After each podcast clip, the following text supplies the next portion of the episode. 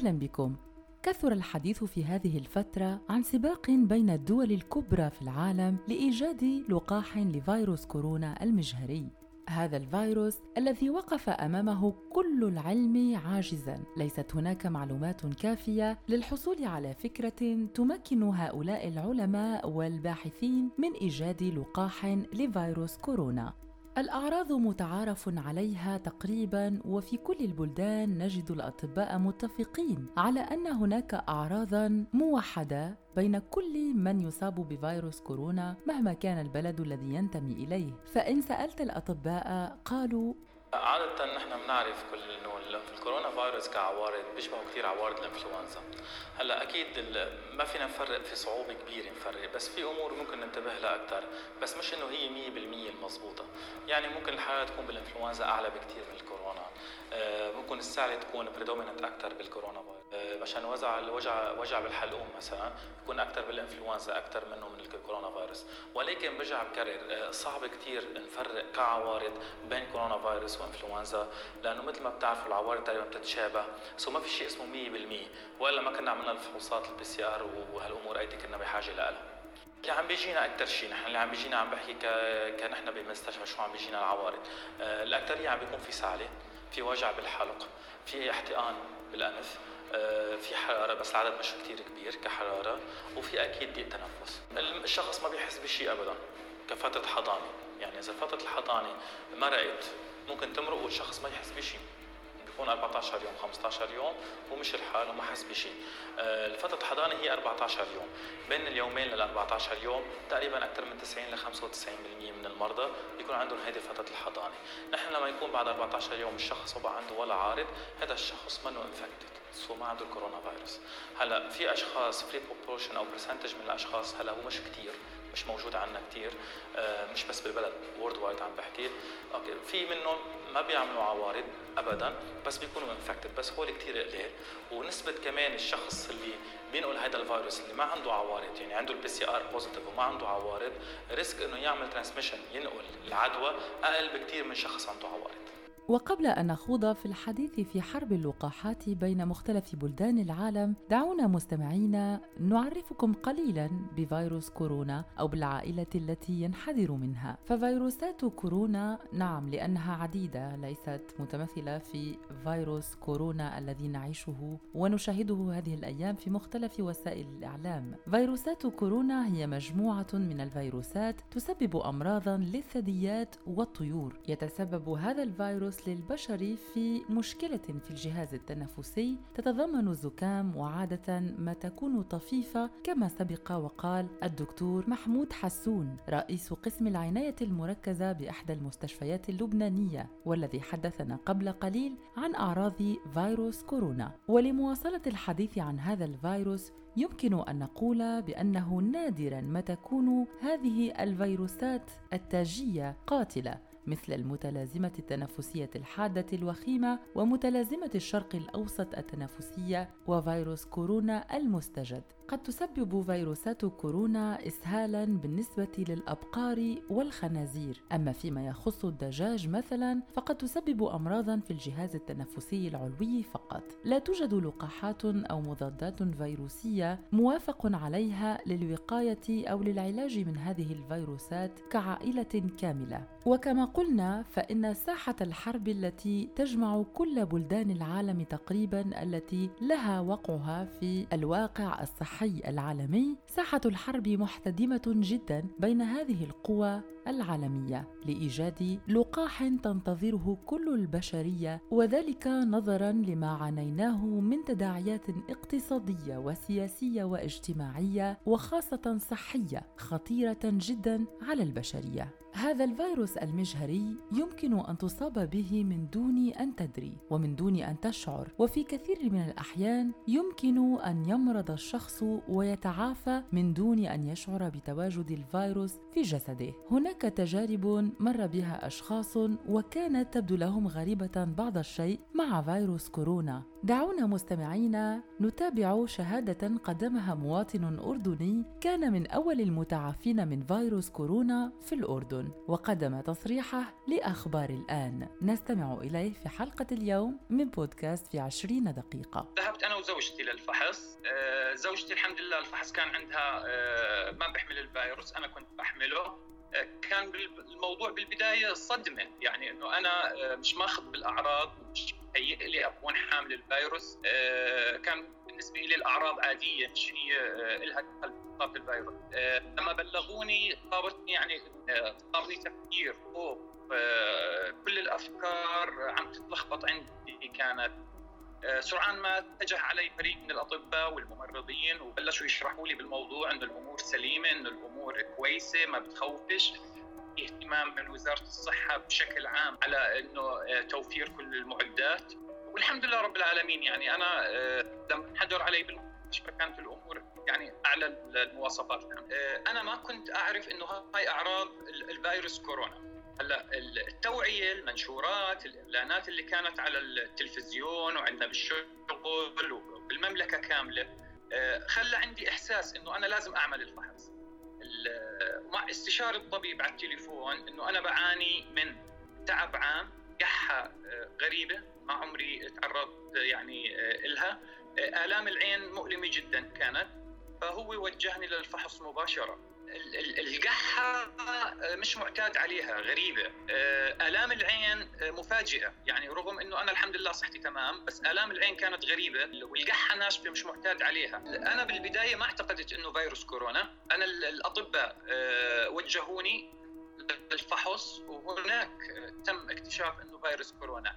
الاختلاط كان لمدة يومين ما قبل اكتشاف الحالة محدود بالمخالطة عامة. ما احتكيت بأي حفل أو أي أشخاص ممكن كان آه، من محل من سوبر ماركت محل وقود آه، الحياة اليومية العادية البسيطة. ممكن كان من سطح معين يعني آه، ما كان لي أي ازدحامات اذا وكما سمعتم فإن هذا الفيروس فيروس كوفيد 19 أو كورونا المستجد أو الفيروس التاجي من السهل جدا أن تصاب به ومن السهل أن تتعافى منه من دون أن تشعر ولكن كذلك من السهل أن تقضي فترة طويلة جراء هذا الفيروس في المستشفى وفي أحيان كثيرة تنتهي هذه المغامرة الأسوأ التي يمكن لأي شخص أن يعيشها في العالم بالوفاة.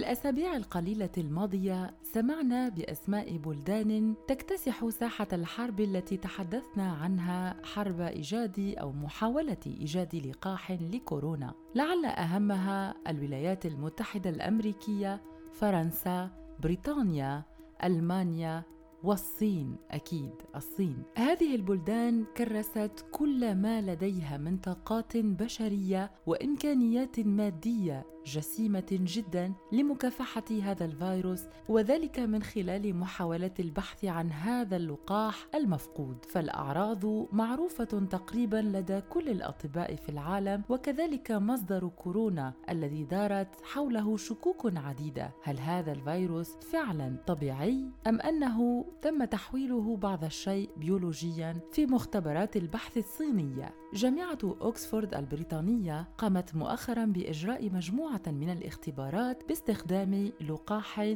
سمته أسترازينيكا. هذا اللقاح قد طورته الجامعة وقالت بأنه آمن ويؤدي إلى استجابة مناعية مع تشديد الباحثين على الحاجة إلى مزيد من الدراسة لمعرفة ما إذا كان هذا اللقاح سيحمي الناس فعلاً. من فيروس كورونا وقد أثار لقاح أوكسفورد استجابة الأجسام المضادة وذلك في غضون 28 يوما واستجابة الخلايا التائية في غضون 14 يوما وذلك وفقا للنتائج المنشورة. طبيب الأطفال بجامعة أوكسفورد الدكتور أندرو بولارد المؤلف الرئيسي لدراسة قال في بيان له لدى الجهاز المناعي طريقتان للعثور على مسببات الأمراض ومهاجمتها.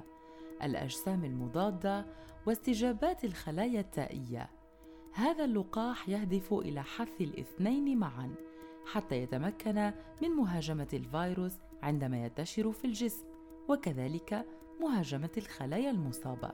أما بالنسبة لمن يتساءلون عما وصلت إليه الأبحاث في الولايات المتحدة الأمريكية للحصول على لقاح لفيروس كورونا ففي أواخر شهر جولاي الفارط منحت الحكومة الأمريكية شركة موديرنا للتكنولوجيا الحيوية مبلغاً يقدر ب 472 مليون دولار أمريكي إضافية لدعم تطوير لقاح الشركة الجديد لفيروس كورونا.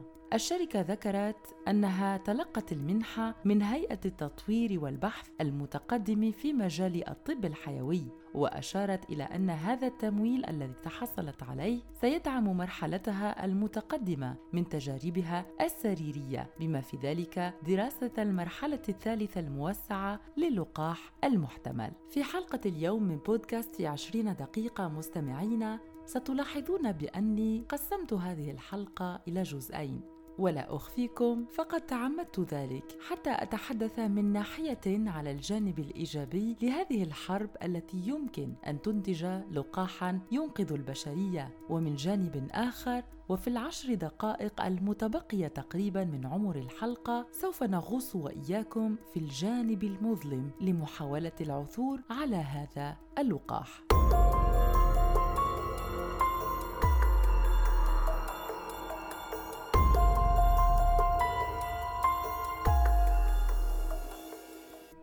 كثرت الروايات حول ما يمكن أن يختفي وراء ستائر المخابر البيولوجية في أقوى الدول في العالم تلك الدول التي تعمل بشكل دؤوب ليلا نهارا لإيجاد لقاح كورونا وهي إنقاذ أكبر عدد ممكن من الأشخاص. وذلك خوفا من أن يتمكن فيروس كورونا أكثر فأكثر من أكبر عدد ممكن من البشر. فبالنسبة لموسكو مثلا في الحرب كل السبل متاحة وكل الأسلحة مسموح باستخدامها. وذلك حسب رأي لندن. فقد قال وزير خارجية بريطانيا دومينيك راب إنه متأكد شديد التأكد من تورط موسكو في هجمات إلكترونية تستهدف الأبحاث التي قامت بها جامعة أكسفورد للوصول إلى لقاح. هذا الاتهام لم تصدره بريطانيا فقط بل والولايات المتحدة الأمريكية وكندا كذلك متفقتان ومتأكدتان بأن موسكو حاولت قرصنة حسابات تحتوي على آخر التطورات في الأبحاث لإيجاد لقاح ضد سارس كوفيد 19 وزير الخارجية البريطاني قال في الوقت الذي يتحد العالم فيه لمحاولة مواجهة كوفيد 19 وإيجاد لقاح لكورونا أعتقد أنه من أمر معيب ومرفوض أن تتورط الحكومة الروسية في هذا النشاط المشبوه. وتابع سنحاسب روسيا ونجعل العالم يدرك طبيعة خطورة سلوكها. أما السفير الروسي لدى بريطانيا فقد عبر عن انزعاجه الشديد من هذه التصريحات التي أدلى بها وزير الخارجية البريطاني إلى جانب وزراء خارجية الولايات المتحدة الأمريكية وكندا. ونفى طبعا أي تورط لروسيا في هذه القضية وقال بأنه من المستحيل أن تقوم الاستخبارات الروسية بفعل مشابه وأكد عدم تورطها في هذه القضية. وأضاف لا أصدق إطلاقا هذه القصة لا أساس لها من الصحة وذلك في برنامج أندرو مار شو على شبكة بي بي سي البريطانية. وتابع قائلا بأنه من المستحيل أن تنسب أعمال قرصنة إلى دولة معينة دون غيرها. المركز الوطني للأمن الإلكتروني ببريطانيا أكد في بيان له بأن القراصنة ينتمون إلى مجموعات ثلاث تعرف باسم APT29 وباسم دوكس وكوزي بير وتعمل بشكل شبه مؤكد في إطار أجهزة الاستخبارات الروسية. هذا التقرير أكدته كذلك الأطراف التي تعمل على هذه القضية في الولايات المتحدة الأمريكية وكندا. السفير الروسي في بريطانيا نفى أكيد أن هذه الاتهامات يمكن أن يكون لها أساس من الصحة وقال بأنه يعتبر أن الخطوة التي أقدمت عليها الحكومة البريطانية باتهام روسيا في هذه القضية خطوة جريئة جدا وسيكون لها وقع خطير على العلاقة بين المملكة المتحدة وروسيا.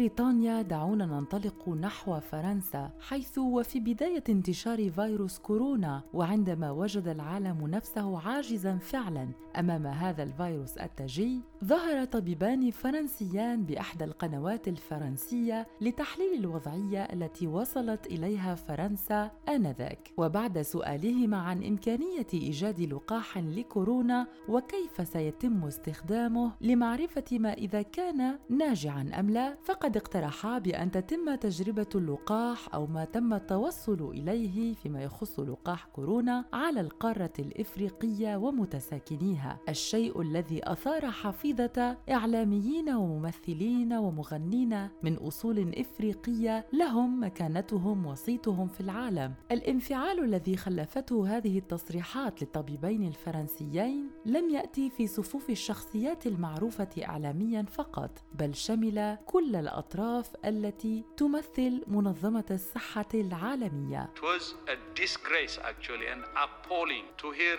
during the 21st century from scientists that kind of remark. Uh, some uh, couple of scientists uh, who said the testing ground for the new vaccines will be Africa. Uh, to be honest, I was so appalled. It was a time when I said when we needed solidarity, this kind of racist remarks actually would not help. It goes against the solidarity. Africa cannot and will not be a testing ground for any vaccine. We will follow all the rules to test any vaccine or therapeutics all over the world using exactly the same rule. Whether it's in Europe, Africa, or wherever, we will use the same protocol. And if there is a need to be tested elsewhere, to treat human beings the same way, equally. And the hangover from a colonial mentality has to stop. And WHO will not allow this to happen and we condemn this with the strongest terms possible. But we assure you that this will not happen in Africa and will not happen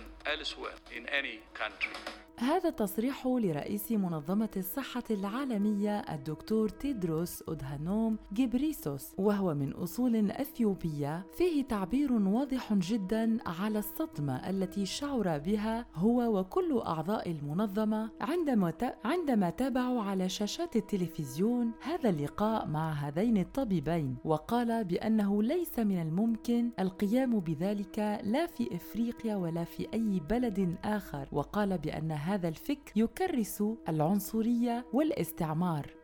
لا يفوتنا في حلقة اليوم مستمعينا أن نذكر الصين التي تحاول هي الأخرى إيجاد هذا اللقاح المفقود ولكن طريقة الصين مختلفة تماما عن أي طريقة أخرى لتجربة اللقاح. فالصين مؤخرا تم الاشتباه في كونها تستخدم الإيغور في إطار قمع الحزب الشيوعي الحاكم لهم لتجربة لقاح كورونا وذلك من دون التأكد من المخلفات والأعراض التي يمكن أن يتركها أو تتركها عملية تجربة اللقاح عليهم لممارسة هذه العملية. السكرتير العام لمنظمة إحياء الإيغور أرسلان هدايات ذكر أن هناك شكوكا تمت إثارتها حول احتمال قيام بكين بإجراء تجارب طبية على الإيغور وذلك بهدف التوصل للقاح ضد فيروس كورونا قبل أي بلد آخر. أرسلان هدايات قال في تصريح له: لا نعلم بالتحديد ماذا يحصل على الأرض، ولكن هناك عدد من الشائعات إحداها تقول بأن الصين أنتجت لقاحا لعلاج كورونا وتستخدمه على الإيغور. هذه ليست معلومة أكيدة ولكنها تتردد كثيرا في الأوساط الإيغورية. وتابع قائلا: لقد شاهدنا عدة فيديوهات على تطبيق تيك توك الصيني الشهير من داخل تركستان الشرقية. الإقليم مغلق تماما ليس بسبب مخاطر تفشي الوباء وإنما الحكومة الصينية قامت بوضع ملصقات وأوصدت أبواب المنازل كلها بحيث إذا قرر أحد الإيغوريين فتح باب منزله سيتم إلقاء القبض عليه مباشرة. البلدان التي ذكرناها في أول حلقة اليوم من بودكاست في عشرين دقيقة والتي تقوم باختبارات عديدة للتوصل لهذا اللقاح تنشر كل فترة كل تفاصيل الاختبارات على من تم إجراؤها رقم العينة وعدد الأشخاص الذين شاركوا في هذه الاختبارات. ولكن الصين لا يمكن أن تقوم بهذا. الصين اختباراتها يشوبها الغموض. إذا مستمعينا أسئلة عديدة ما يزال العالم يطرحها فيما يخص إمكانية التوصل لإيجاد هذا اللقاح المفقود وكذلك حول الطرق والسبل المشروعة لإيجاده. ما رأيكم بالموضوع؟ اتركوا تعليقاتكم أسفل حلقة اليوم من بودكاست في عشرين دقيقة. شكرا لكم على المتابعة. إلى اللقاء.